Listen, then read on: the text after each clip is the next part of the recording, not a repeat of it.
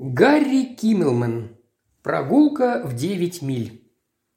Мы завтракали с Ники Вельтом в «Голубой луне».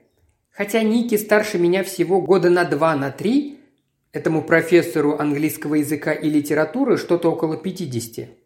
Он третирует меня как школьный учитель, издевающийся над тупым учеником. А я терплю, вероятно, только потому, что выглядит он гораздо старше со своими сединами и сморщенным, как у карлика, лицом. «Дорогой мой», – мурлыкал Ники, – «общение между людьми без того, чтобы не делать выводов из их слов, почти невозможно. Но, как правило, большинство таких выводов ложно. Больше всего ошибок в юриспруденции. Там, видишь ли, стараются понять то, что человек скрывает, а не то, что он пытается доказать. Я взял со стола чек и откинулся на стуле. Ты имеешь в виду перекрестный допрос? Но ведь всегда есть и противная сторона. Она протестует, если из слов свидетеля делают нелогичные выводы. «А кто тут говорит о логике?» – приветливо удивился Никки. «Все может быть логично и в то же время неверно». Мы встали и по проходу между столами пошли к кассе. Я расплатился и ждал, пока Ники шарил в своем допотопном кошельке, пока выуживал монету за монетой и шлепал их на стойку рядом с чеком. В конце концов, мелочи у него не хватило. Тогда он сгреб монеты в кошелек и со вздохом вынул бумажку. «Дай мне любую фразу из десяти-одиннадцати слов, и путем логических заключений я приведу тебя к тому, о чем ты и сам не подозревал, когда говорил. И тебе не поздоровится». Подошли еще люди, возле кассы стало слишком тесно, меня толкнули, и я решил подождать на улице, пока Ники закончит свои расчеты. Когда он вышел, я сказал, «Прогулка в девять миль не шутка, особенно если на улице дождь». «Да, да, конечно», – рассеянно согласился он. Потом остановился и, прищурившись, внимательно посмотрел на меня. «О чем это ты?» «В этом предложении одиннадцать слов», – сказал я и повторил его, загибая пальцы. «Ну и что?» «Так ты же просил дать тебе фразу в 10-11 слов. Ну, строй свою цепь». «Ты серьезно?» – спросил он, и в его голубых глазах сверкнуло удивление. Это было похоже на него. Сам бросит перчатку, а потом прикидывается удивленным, если я подниму ее. На сей раз меня взорвало. «Начинай, или же никогда больше ни о чем таком не заикайся», – отрезал я. «Хорошо», – сказал он примирительно, – «не сердись. А как ты говоришь, прогулка в 9 миль не шутка, особенно если на улице дождь. Не густо для начала. Больше десяти слов, возразил я. Отлично. Его голос стал жестким. Первый вывод. Говорящий недоволен. Согласен, сказал я. Ради этого и произнесена фраза. Он безучастно кивнул. Второе заключение. Дождь пошел неожиданно, иначе бы он сказал по-другому. Например, Прогулка в 9 миль под дождем не шутка. Понимаешь, не стал бы употреблять слово «особенно».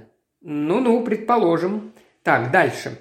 Говорящий не спортсмен и вообще не из тех, кто часто ночует под открытым небом и много ходит. «Объясни, почему?» – остановил его я. Опять это слово «особенно».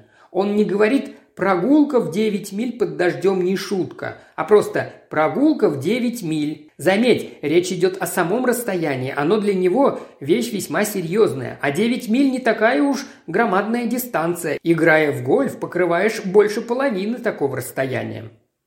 «Все это верно в обычных обстоятельствах», – согласился я. «Но если говорящий солдат в джунглях, там 9 миль – хорошенькая зарядка для любого, независимо от того, идет дождь или нет. «Да», – саркастически кивнул Никки, и вполне возможно, у него только одна нога.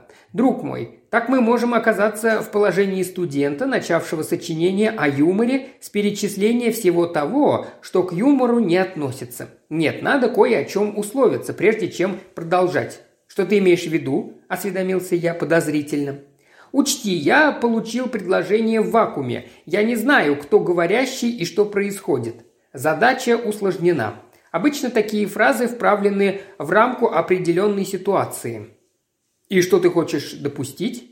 Прежде всего договоримся, что сказано это не просто так, что говоривший действительно шел под дождем 9 миль, и у него была серьезная цель, а не просто пари или что-нибудь в таком духе. «Вполне разумно», – согласился я. «И этот переход был где-то здесь. В Файфилде не обязательно, но где-то в нашем районе. Идет.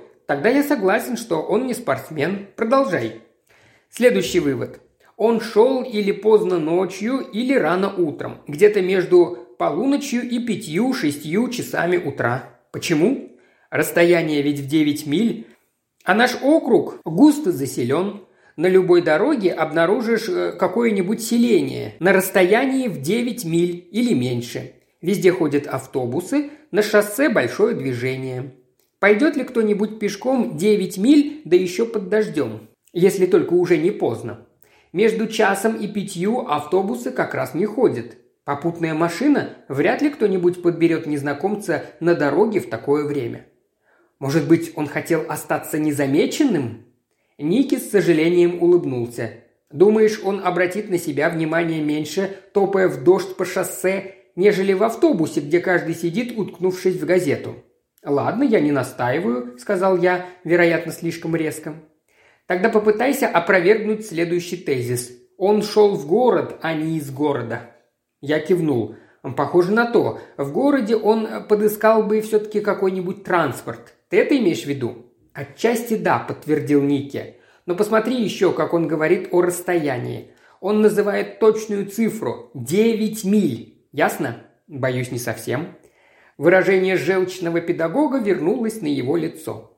«Предположим, ты говоришь, я прошел 10 миль или проехал 100. Это круглые числа, так что, возможно, ты говоришь приблизительно – а когда говорят о 9 милях, я вправе думать, что цифра называется точная.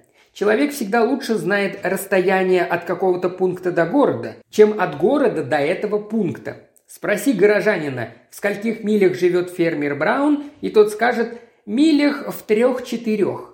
Тогда узнай у фермера Брауна, далеко ли от города он живет, и будь уверен, получишь точный ответ – три и шесть десятых мили. «Слабовато, Ники», – заметил я. «Но вместе с твоим предположением, что в городе все-таки удалось подыскать бы транспорт, это другое дело. А будут еще выводы?»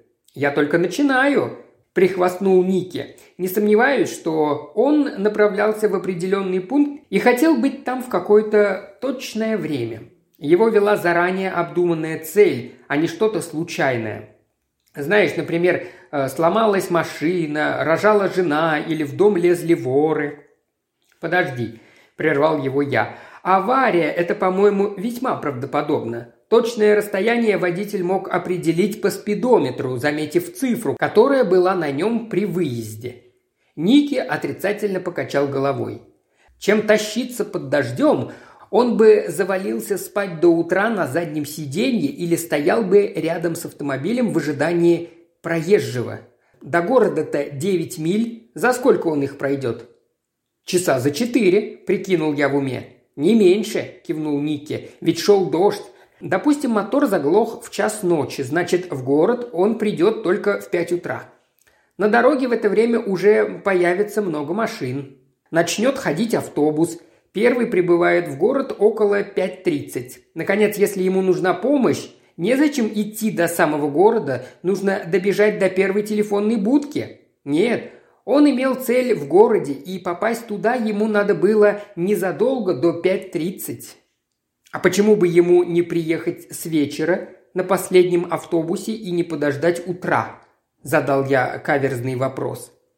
Мы как раз подошли к зданию, где я работал. Обычно все споры, начинавшиеся в «Голубой луне», обрывались у этого подъезда, но сегодня я так заинтересовался экспериментом Ники, что пригласил его к себе. Когда мы уселись, я спросил, «Что ты скажешь, Ники? Почему он не приехал заранее и не подождал?» «Он мог бы так и сделать», – спокойно возразил Ники. «Но раз все-таки поступил по-другому, можно предположить одно из двух. Либо он опоздал на последний автобус, либо не мог выйти, не получив условного сигнала. Он мог ждать, например, телефонного звонка. Когда же ему надо было быть на месте? А можно высчитать довольно точно.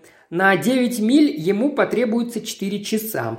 Последний автобус уходит в половине первого. Если он вышел вскоре после отправления этого автобуса, то никак не мог оказаться на месте раньше 4.30. А сядь он на первый утренний автобус, то прибыл бы в 5.30. Значит, ему необходимо быть в городе где-то между 4.30 и 5.30. И еще одно. Если он ждал условного сигнала, то получил его не позднее часа ночи. Понимаю. Если время прибытия в город около пяти, а до места четыре часа ходу, то выйти надо около часу. Задумавшись, Ники слегка кивнул. Почему-то, я не мог объяснить почему, мне не хотелось прерывать его размышлений. Я отошел к большой карте нашего района, висевшей на стене, и стал изучать ее. «Ты прав, Ники», – бросил я через плечо. Куда ни пойди от Файфилда, обязательно встретишь населенный пункт на расстоянии 9 миль или меньше. Мы как раз в центре куста небольших городов. Ники подошел ко мне и тоже начал разглядывать карту. «А «Не обязательно это Файфилд», – произнес он задумчиво. «Скорее всего, он шел в Хадли». «Почему в Хадли?» «Что может понадобиться ему там в пять часов утра?» «Экспресс из Вашингтона останавливается там набрать воды», – сказал он еле слышно. «Правильно», – согласился я. «Когда у меня бессонница, я всегда слышу, как он грохочет вдали. Минуты через две часы на соседней церкви начинают бить пять». Я подошел к столу посмотреть расписание. Из Вашингтона поезд выходит в 0.47, а в Бостон приходит в 8.00. Ники стоял у карты, карандашом измеряя расстояние.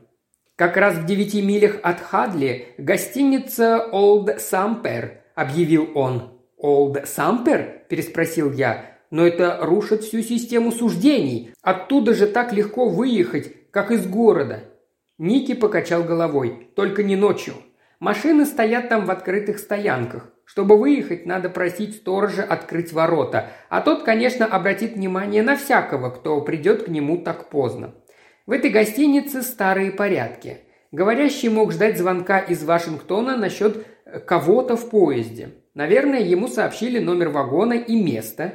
Потом он выскользнул из отеля и отправился в Хадле. Я смотрел на него, точно загипнотизированный. Пока поезд стоит, нетрудно пробраться в вагон, если знаешь номер места. «Ники», – пробормотал я, – «сейчас я закажу разговор с Бостоном. Это, конечно, глупо, смешно, но я ничего не могу с собой поделать». Маленькие глазки его загорелись, и он облизал губы кончиком языка. «Звони!» – выдавил он внезапно осипшим голосом. Трубку я не положил, а бросил.